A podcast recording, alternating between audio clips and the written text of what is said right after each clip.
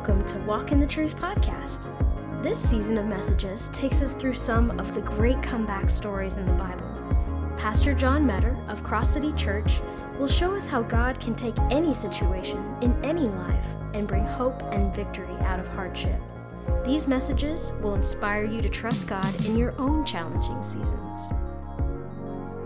Well, I love the title of this book and this message series, God's Not Done with You. And I hope that that resonates in your heart and mind because God is not done with you. If you still have uh, breathing ability, if your heart is still beating, you're still alive, God is not done with you, even though sometimes we wonder if God's done with us, if He haven't spoken to us in recent days, we haven't seen Him work in a powerful way in recent seasons of our life. I promise you, He's not done with you. Please take your Bibles this morning and turn to the book of Esther today. The book of Esther. Uh, you'll find Esther just to the left of the book of Psalms and Job. And uh, so there it is in the early part of the Old Testament. Esther chapter number four. We're going to read about several verses out of Esther chapter four, but we're going to look at the whole book of Esther today for just a few moments. God gives real hope. You know, whenever I was uh, compiling all these stories, I was looking for a contemporary example of someone that fits or parallels Esther's life. And uh, I couldn't find a contemporary story. I don't know of anyone that's gone through the kinds of things that she's gone through. I don't know uh, if anybody has faced the kind of threats that she has faced and, uh, and come through on the other side in that incredible way that uh, the story ends with. I couldn't find a contemporary example. And then I realized that some of the examples in the scripture, like Job and like Esther, are what I would call blanket examples. That is, they, they go through so many different things that none of us really go through all of those, but underneath that blanket illustration, we find our own place and we find those circumstances that we go through that are extremely difficult, extremely challenging, and in this case, those circumstances that seem to have no hope at all. So, if you find your place in Esther chapter 4 for just a few moments, let me give you some background. The very first chapter of the book of Esther is a book that really spells hopelessness all across the board. Babylon's culture, this is where she is living at the time as an exile in Babylon. It's one of paganism and patriarchy, it's sexist, it's uh, drunkenness, it's war that she faces every single day in that culture. She's a minority woman with no husband, no one to look after her, hated by so many as a Jew. And there is a, there is a nemesis in this whole book named Haman, a man that's wicked to the core who wants to put every Jewish person to death in Babylon. And his plan is to exterminate them. And he's got a good plan. He's got the influence that's necessary with King Ahasuerus to actually bring that about. Well, King Ahasuerus in the first chapter has sponsored this, this drunken orgy of all of his captains before they go to war. He's called Queen Vashti to come and parade her beauty in front of all of them, which is a lewd request. And she refuses him. She's deposed as queen. And his counselors say, Now, here's what you need you need a new queen. And you need to ask all the beautiful women in the land to, uh, to step up into this beauty contest over the course of about a year, and you need to select a brand new queen. Well, Esther finds herself uh, without choice in the middle of that scenario. She actually is prepared for and has a night with the king, and later is crowned queen, again without choice. Hopelessness, because she's one of those that Haman is determined to put to death. Despair, because she has no choice her morality, her values, her future, her life, all those are being threatened. And now, as we are about to read in chapter 4, she's about to make an appeal before this pagan king that will end up either saving her and her people or exterminating her and her people. It's a big moment in the life of Esther, chapter 4. Would you stand with me as we read these several verses? And these verses will kind of form what we understand to be the way God works when we don't see Him work when we don't hear what he says, but still he's at work. So Esther speaks to the messengers, and she says to Mordecai, who is her adoptive father, he is the son of her uncle and later on adopts her. We'll tell that story in just a moment. And she responds to him in verse 11 All the king's servants and the people of the king's provinces know that for any man or woman who comes to the king, to the inner court, who's not summoned, he has but one law that he be put to death unless the king holds out to him the golden scepter so that he may live. And I have not been summoned to come to the king for these 30 days. In other words, for me to go speak on behalf of the Jewish people, uh, my life is in danger. They related to Esther's words to Mordecai. This is her righteous uncle, this great man that we'll learn about. And Mordecai told them to reply to Esther Do not imagine that you in the king's palace can escape any more than all the Jews. For if you remain silent at this time, relief and deliverance will arise for the Jews from another place, and you and your father's house will perish. And who knows whether you have not attained royalty for such a time as this? Then Esther told them to reply to Mordecai Go assemble all the Jews who are found in Susa and fast for me. Do not eat or drink for three days, night or day. I and my handmaidens will also fast in the same way, and thus I will go into the king, which is not according to the law and if I perish, I perish. Those are famous words in the book of Esther. So Mordecai went away and did just as Esther had commanded him. Incredible book, incredible scenario, a really key moment in that conversation. If I die, I die. She is trusting God, whom she has not seen, whom she has not heard from. God's name is not even mentioned in the entire book of Esther. What would you do if you couldn't hear from God, if you couldn't see God at work? Could you trust God the way Esther did? Father, today our prayer is that you'll help us trust you the way she trusted you. In spite of maybe times and seasons where we don't hear from you, seasons where we don't know what you're doing, don't understand what's behind the scene. Father, I pray that you will give us faith and strength in your greatness and your goodness as you gave her. I ask this in Jesus' name. Uh, God's people said, Amen. Amen. Please be seated if you would. Man, I love this book in so many different ways. And I, I realize this book is filled with hopelessness. It's filled with this question mark of what, what is God going to do? How is God going to redeem this whole circumstance? It's also an incredibly important book because this is the one book, the one narrative historical account in the Bible where God's name is not mentioned. Nowhere in the book of Esther will God's name be mentioned. There are no prophets speaking to Esther during this period of time, like there are in so many other accounts of Scripture in the Old Testament. But what you have is the unseen hand of God working behind the scenes, where you don't see Him working. And what she sees on one side of the picture is a mess. And what God is weaving on the other side of the scene is a perfect picture of His redemptive power. That's often what it's like in life. I, I thought about the, the idea of a tapestry as I was preparing this message.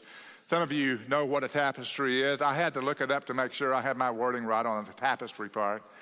But on the back side of a tapestry is the confusing part.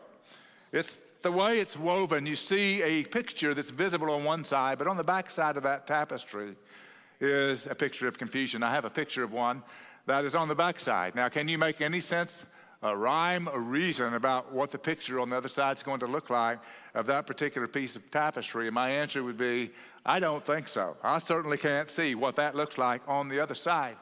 You just have to believe that there's something better than that picture on the other side, right?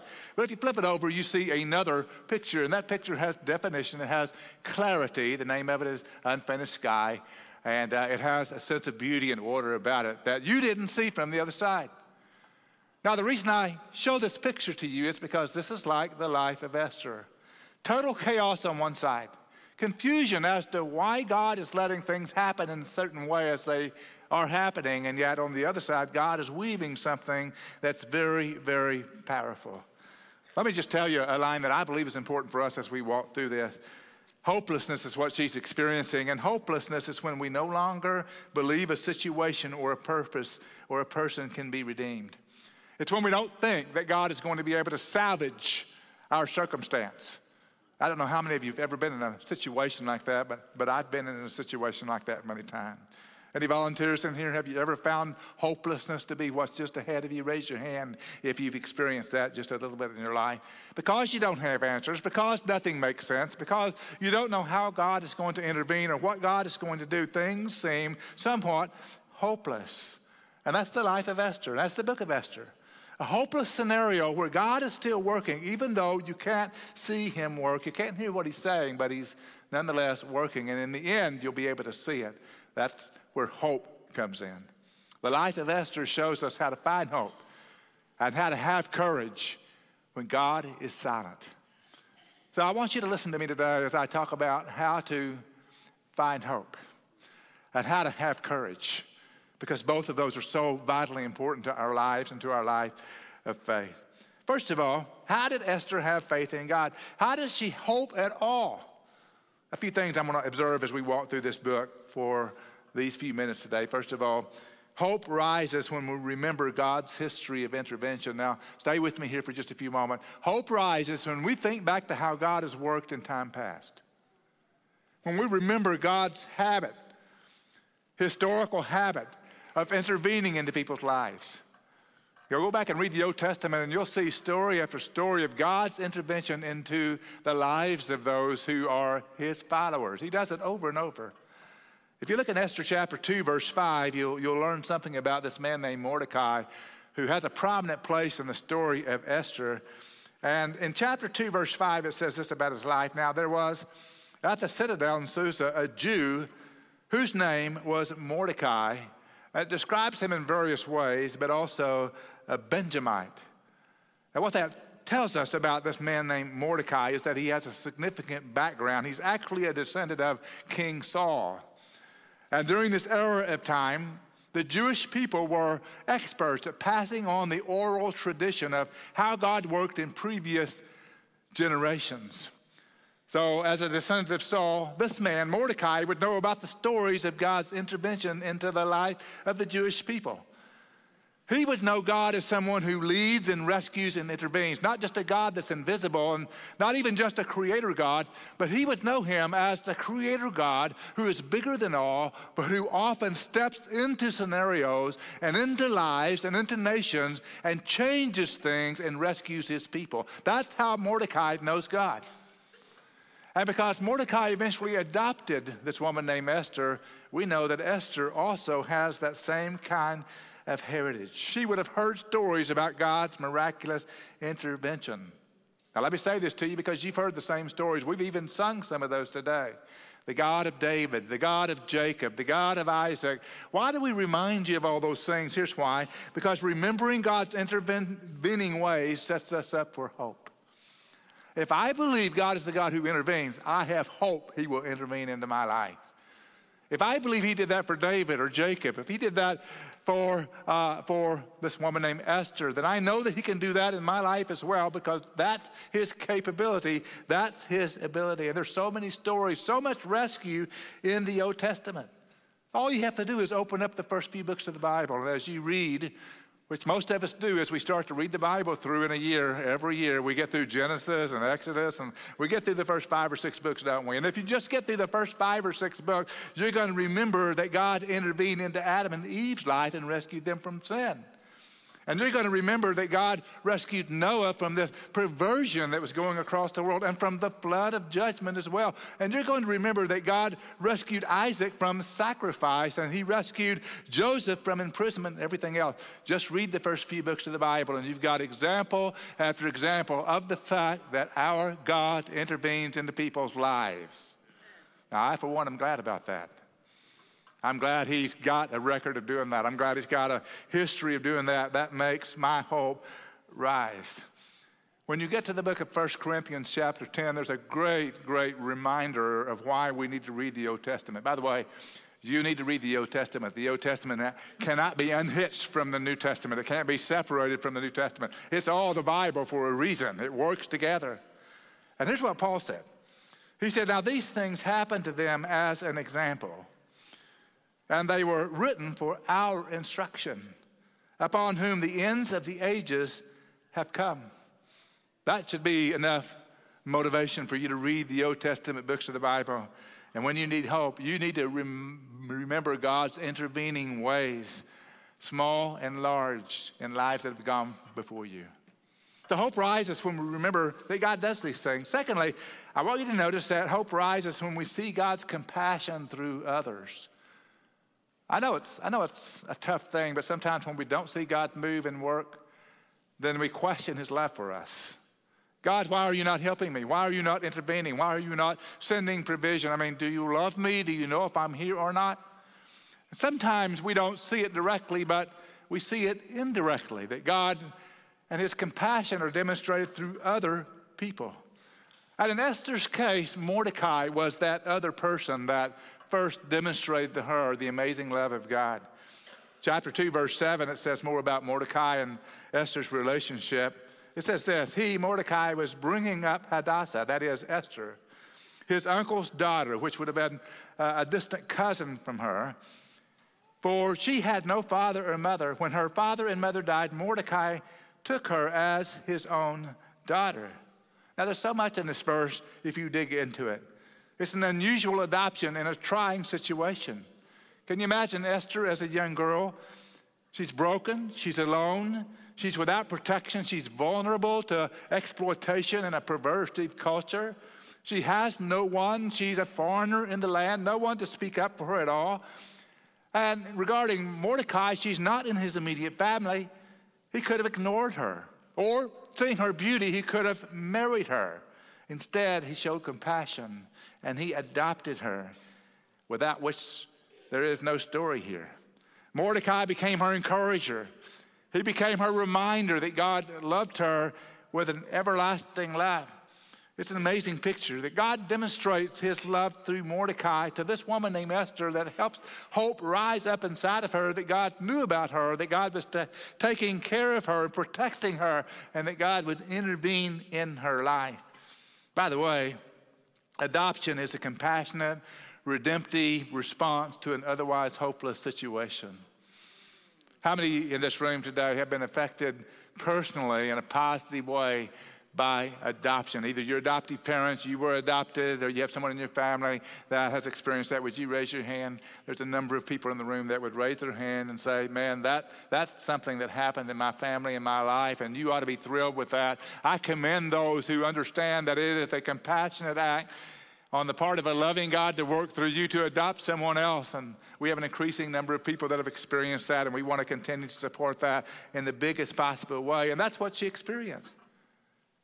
Now, as an adoptive daughter, this man was watching her even as she goes through that preparation phase where the king has selected her to be among many, many other young women and preparing her, the king was, for this possibility of her becoming queen. But I notice in chapter 2, verse 11, that every day Mordecai walked back and forth in front of the court of the harem to learn how Esther was and how she feared. Imagine how frightened she must have been all by herself behind that wall. But when she looked up, Mordecai was always checking on her. He was always wondering about her. She didn't see God, but she saw the compassion of Mordecai being demonstrated to her as an adoptive father, both of them believing in a compassionate God, but she saw that in this man's life and it brought hope to her. Hope was rising inside of her because of the compassion of Mordecai. Now, that's a really important thing because compassion reflects the heart of God. You know that, right? You know that God is a loving and compassionate God. Psalm chapter 25, verse 6, the psalmist said, Remember, O Lord, your compassion and your loving kindness, for they have been of old. In other words, you have eternally been compassionate. That's who God is. One of my favorite chapters is in Psalm 103. And Psalm 103 talks about the benefits of following God, and one of those benefits is in verse 4 who redeems your life from the pit, who crowns you with loving kindness and compassion if you have experienced God in any way in your lifetime, let me just tell you, it's because of the compassionate love of God that you've experienced Him. If you know Jesus Christ as Lord and Savior, it's because of the compassion of God to send His Son to die on the cross to pay for our sin. We know something about the compassion of God that should fill us with hope. Jesus lived his life with compassion. He was moved by compassion. He led people to have compassion. He felt compassion. He had compassion on the multitudes, the Bible said. My mentor years ago, Spiros Zodhiates, had this little line he used a lot. He said, Compassion wins every time. I love that line. When you have a choice in how you respond to something, compassion wins every time. Choose compassion above every other response to people around you, it wins every time. And we really ought to pause for just a moment and talk about the most powerful, most visible act of compassion that God gave us, and that is the sending of his son Jesus Christ. Most famous book in the Bible is John 3:16. It's everywhere. But it also says a lot about the compassion of God, doesn't it? Say it with me. It's on the screen now. Here's what it says. You ready? For God so loved the world that he gave his only begotten Son, that whoever believes in him should not perish, but have eternal life. You see how that starts? God so loved the world. He had such compassion on the world that he gave his only begotten Son. When I look at Mordecai's love and compassion for Esther, I'm reminded of Jesus' compassion for us. It's a big moment for us to recognize that when we see compassion, let it remind us of the personal love that God has for us. I'm so aware that there are people in the room that never experienced that kind of love in their biological family. They don't experience that love from day to day with people around them. And sometimes it's hard for us to even conceive of the fact that we are loved individuals. Sometimes we feel very much hated, very much rejected, very much left out. But I'm telling you, will you see compassion in those lives around you for you? That's an indicator of a God of compassion who is working in your life. He's placing people around you to help you realize He loves you. And that's what was going on in Esther's life. Mordecai was there to remind Esther, in part, of the incredible love of God. So recognize it.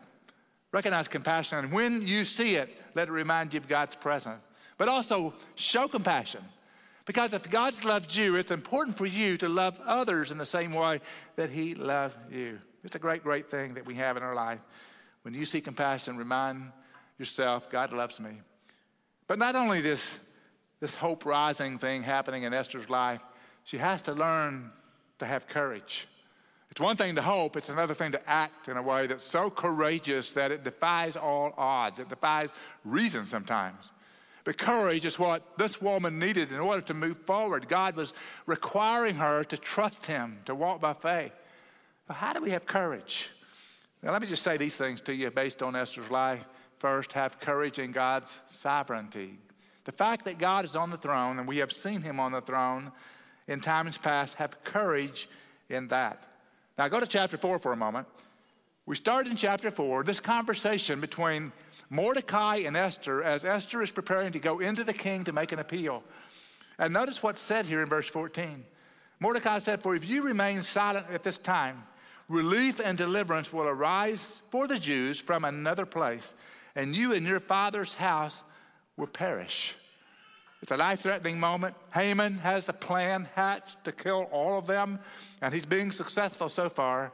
Things don't look good. But Mordecai is reminding Esther that God will rescue his people one way or another. And the reason he knows that is because God has always done that in the past. And so he says this to Esther if you don't do this, God will rescue his people, but another way. And you and your father's house will perish. But if you do this, you will experience how God rescues your people directly through what you do. In other words, God is sovereign. One way or another, He's going to win. We don't know how the game's going to be played out. We don't know exactly how all the characters will respond, but we do know this. In the end, God will win. Basically, Mordecai is saying to her, I know God redeems, I know He rescues. I look at history and I see that. I know He's able. I'm not sure how, and I'm not sure when He's going to do it, but uh, the end is not in doubt. If I could say anything to you today that would help build your faith and give you courage, it is this. I don't know how it will end, but I know the end is not in doubt. I don't know the how to's and the whens and the particulars of your life, but I can tell you in the end, God wins in your life, and He's a victorious God, and He will win. He does it over and over and over again. Remember this. Remember this. One of the few people who have the kind of troublesome, hopeless situations that Esther had was a guy named Job. And you know the story of Job. I mean, we may not read all of Job very often, but we know enough to say the problems that Job had were a lot. He lost everything. He lost everything. And yet, in chapter 42, Job makes a statement to God. At the end of all his troubles, he says, I know that you can do all things, and that no purpose of yours can be thwarted. He's saying to God, God, I know that you're on the throne. And I don't understand why I've lost so much, but I know in the end, you will win. Nothing can be taken away from you. You will be able to restore all that I have. And if you keep reading the last part of the book of Job, you know that his latter days were blessed more than the former days. God did have a good completion in mind for Job. Or I read about those three young Hebrew boys that are thrown in the fiery furnace Meshach, Shadrach, and Abednego. You remember them. And in Daniel chapter 3, they're saying basically the same thing. Our God, whom we serve, is able to deliver us from the furnace. But even if he does not, we are not going to serve your gods or worship the golden image. In other words, I don't know how this is going to end, but I know this God is faithful to the very end. I'm going to trust him with this. Well, that's what Esther is faced with. And often that's what you're faced with. Will I trust God the way Job did? Will I trust God the way Meshach, Shadrach, and Abednego did? Will I trust God the way that this woman Esther did. Mordecai is just simply saying, Esther, I know God and I know history. And God intervenes over and over and over. It's almost as though Mordecai is saying to God, God, I know you're on the throne. I'm convinced of it. I'm not sure exactly what you're going to do, but I want to be in the middle of it. And that's where Esther found some courage to face the king. But you can also have faith in the testimony. You can have courage in the testimony of other people. If you look in verse 14 of chapter 4, this is what he says to her, and who knows whether you have not attained royalty for such a time as this. So now we're finding Mordecai putting the spotlight on Esther for a moment. It's not just about God and his intervention in the past, but now he's saying to Esther, Will you take courage from this testimonies and will you do your part at this time? I want to remind you, there's nothing romantic about the book of Esther. Even though the king did fall in love with her, this is coercion all the way. This woman has been taken out of her comfortable environment and put in the worst of scenarios. She's made a spectacle in so many different ways. But here she is doing her best to walk faithfully through all those uncomfortable, difficult kinds of things. She's in a dangerous, life altering moment. But Mordecai says, look at it from this perspective. Maybe God has you here to rescue the nation this time, just the way he did with David or Joseph or Moses before you. Esther, what's your part in this story? You know, I think the story changes whenever we come to the place of saying, What's my part in this story? And most of us are going to look at Esther or all these other figures of the Old Testament and say, Well, I'm not an Esther and I'm not a Joseph and I'm not a Moses. No, you're not. Not exactly. But you're still a child of God and God works through your life. And you have a part to play in the life that you're in. It's such an important, important issue. I don't know what God's got in mind for you, but I know He's got you at this place in time, at this situation, at this moment, and He wants to work through it in a powerful way, just like He did with all those in the past. Now, I think about the testimony of others. Let's go back to the Old Testament for a moment and spend some time there. Abraham and Sarah had no hope of having a child, but God gave them Isaac. Moses murdered an Egyptian and ran 40 years to the backside of the desert. He was there at 80 years of age thinking he would never make it back to Egypt, but God brought him back to Egypt and brought about the Exodus. Deborah was a woman in a man's world and had no hope of Israel's success, but God used her alone to rescue the nation. David had no hope in a battle against Goliath, but God gave him the ability and the skills with these five small stones to kill the giant Goliath. Daniel had no hope of surviving the lion's den, but for some reason the lions weren't hungry that day. Meshach, Shadrach, and Abednego had no hope of surviving the furnace, but they did. Now keep this in mind Esther knew about all these stories. So when Mordecai is saying to Esther, What's your part? Then Esther is starting to realize I have a part to play in this story, and God is going to give me the courage I need. Now, let me just pose a personal question to you. What's your part in God's story where you are and your circumstances that you're in? What will God do in your life? In what significant ways will He show up for you? Look for Him to do that. Have courage. Have courage when it doesn't seem to come naturally. There's something else here, though. Have courage when you see details emerge. By this point in Esther's life, you're starting to see some details emerge that say, well, God's going to put me in this place, this position that I didn't ask for. You see it in chapter 2, verse 17, when the king actually selected her. The king loved Esther more than all the women. She found favor and kindness with him more than all the virgins, so that he set the royal crown on her head and made her queen instead of Vashti. Now you've got to ask the question how did she get here? It's so unlikely. She must have wondered what God was doing and watching the details emerge as to where she was at that moment, knowing she had no influence, knowing she was a foreigner, and the king didn't even know it, knowing she had never been chosen otherwise. She's got to be saying, I don't know how I got here, but I've got to believe God placed me here for a reason. And she is placed strategically to save her whole nation. Not a comfortable place to be, but that's where she is right now. And she realizes it's no coincidence that I'm here at this moment. Over the past number of decades, my wife and I have this little uh, saying that we use a lot. Uh, it's, it's a statement that says, it's like a turtle on a fence post. And I like the statement because of what's behind it. Uh, years ago, Joe Stowell spoke for Moody Radio quite a bit, and he would use this phrase from time to time. And he would say it like this He would say, If you saw someone uh, if you walked down the highway and you saw a turtle sitting on a fence post, what, was your, what would your thought be? Did he get there on his own? And the answer would be no. If you see a turtle on a fence post, you realize somebody put him there. Somebody put him there. Such a simple kind of truth. And then he made application. When you look at your own life, how did you get to where you are? Did you do it on your own? And the answer is usually no, not on your own. Somebody put you there in that place. Somebody put you in a place of influence. Somebody puts you in a crossroads of decision making, and that somebody is usually God who places people where He wants them to be so that He can work in a powerful way. And we're all in that position in some sense of the word. And you may, like Esther, not be able to hear what God says or see what God is doing, but what you may need to realize is that God is still on the throne, and the people around you and the place where He has put you is an important place. So you don't need to run, you don't need to be fearful or worry. What you need to do is find out why God placed you in that strategic position in life and trust Him and have courage in Him.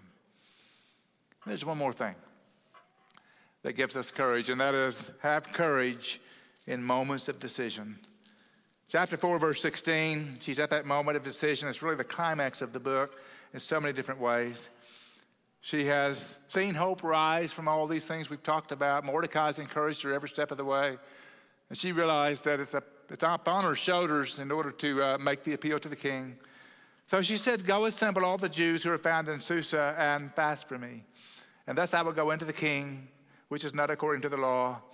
And if I perish, I perish. Now that sounds like such a hopeless statement. If I die, I die. Wow. We usually don't say those kinds of statements without, with a smile. We usually say it with a lot of grief and heartbreak. But here's what I see in this statement it's both a, a statement of hopelessness and a statement of hope. I know it's hopeless from the human perspective, but I trust God and have courage enough to know that I have hope that He will use it in a powerful way. Now, that's what faith is like. We have faith and faithlessness at the same time. Do you remember the man that came to Jesus? And Jesus said, If you believe, you may be healed. And he said, I do believe, but help me in my unbelief. We all have this part of our lives where we can't believe fully, don't believe fully at the moment. But like that man, help me in my unbelief. Jesus helps us in our unbelief. And that's exactly what's happening with this woman right here. And as she steps into the king's palace to make this request, it's incredible and almost unbelievable how all the circumstances begin to fall into place. And I'm going to frame this with what I call the language of coincidences other people have done. Using the phrase, it just so happens, even though I don't believe anything just so happens to take place. How many in the room are firm believers that everything in life is just a coincidence? Would you raise your hand? Please do not raise your hand. Either you didn't hear the question or you're in a, a different time length than I am, a different place. If there is a God who is creator God, who is sovereign, who sits on the throne, are there really any coincidences? Nothing just so happens.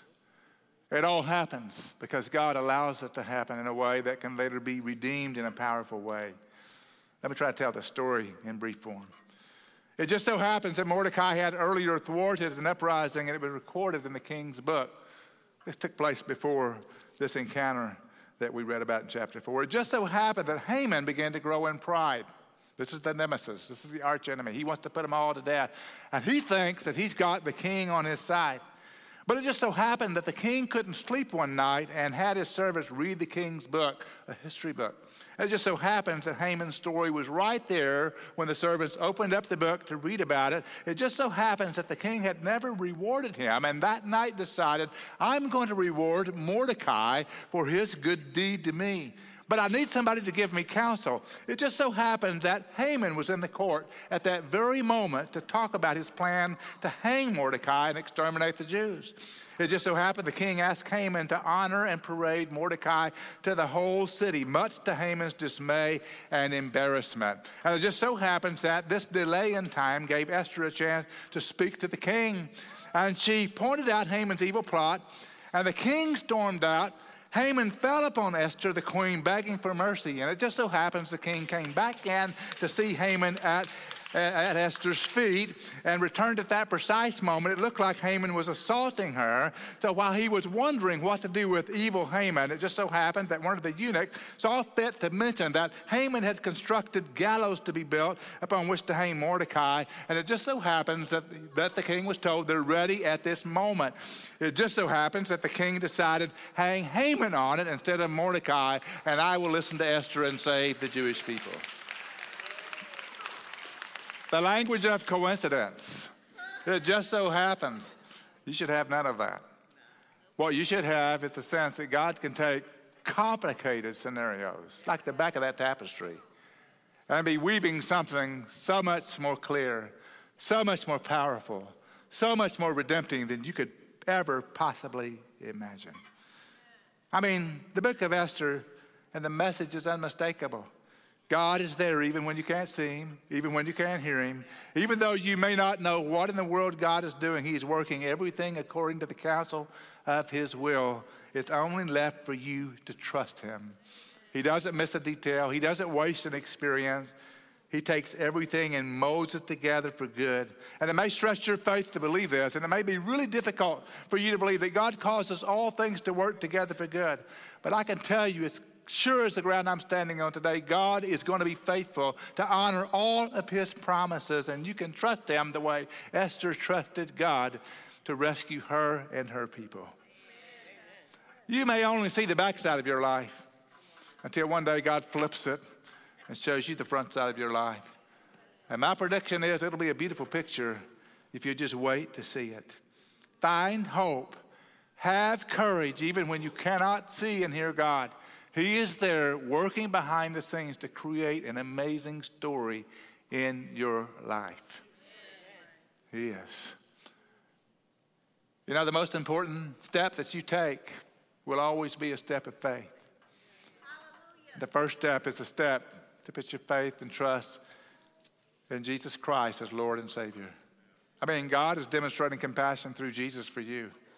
He's demonstrating the opportunity to have sins forgiven, the opportunity to have the gift of eternal life, the opportunity for the Holy Spirit to live inside of you and lead and guide you through every part of life.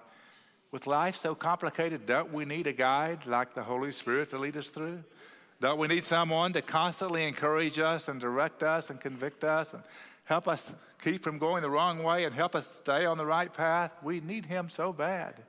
And that all begins by placing a trust and faith in Jesus Christ and then walking with Him day by day by day. If you're going to clap, sister, go ahead and clap. We'll all just do that together. If you're going to clap, you got to commit, right? Priscilla, you got to do it.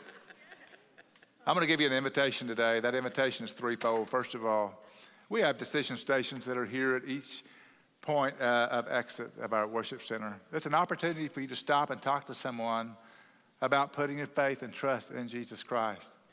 There were five people that were baptized uh, earlier here today that stopped at that decision station uh, just a couple of weeks ago and said, I want to make sure that my relationship with God is right. And As they stopped, they were counseled, they were walked with, prayed through that decision, and they joyously follow the Lord in baptism today. We'd love to talk to you about that kind of decision. So that's my first invite. Please stop by one of those decision stations. Put your faith and trust in Christ today, the best thing you could possibly do. Secondly, if you're a guest, I would invite you to come back to our guest reception center right outside the center exit doors across the hallway. I'd love to meet you personally and tell you a little bit about our church, and uh, I'll be back there for a few moments, but make your way back there. You're a welcome guest here at our church. Thirdly, I invite you to take an invite card with you as you leave today at our exits and bring someone back with you. I'll be walking through these different stories each week, pretty much in alignment with the chapter headings that you'll see in the book, God's Not Done With You. So many people need the hope and the encouragement of knowing God's not done with them, and God gives that message so plainly in so many different ways. Would you stand with me for a word of prayer as we close? Father, I'm so very grateful today that Esther's life was a life lived with such hope and such courage in spite of the circumstance. Father, I pray today that you would encourage us through her life. I pray for those today that don't know where they stand before you in terms of a relationship with you. Father, I pray that you draw them to yourself because of your great love through Jesus. Help them make that very important decision of placing their trust and faith in Jesus Christ alone as the first step of faith. And then, Father, I pray beyond that, each of us will walk by faith day by day. Thank you so much for what you're doing, what you'll do. We ask this in Jesus' name. Amen.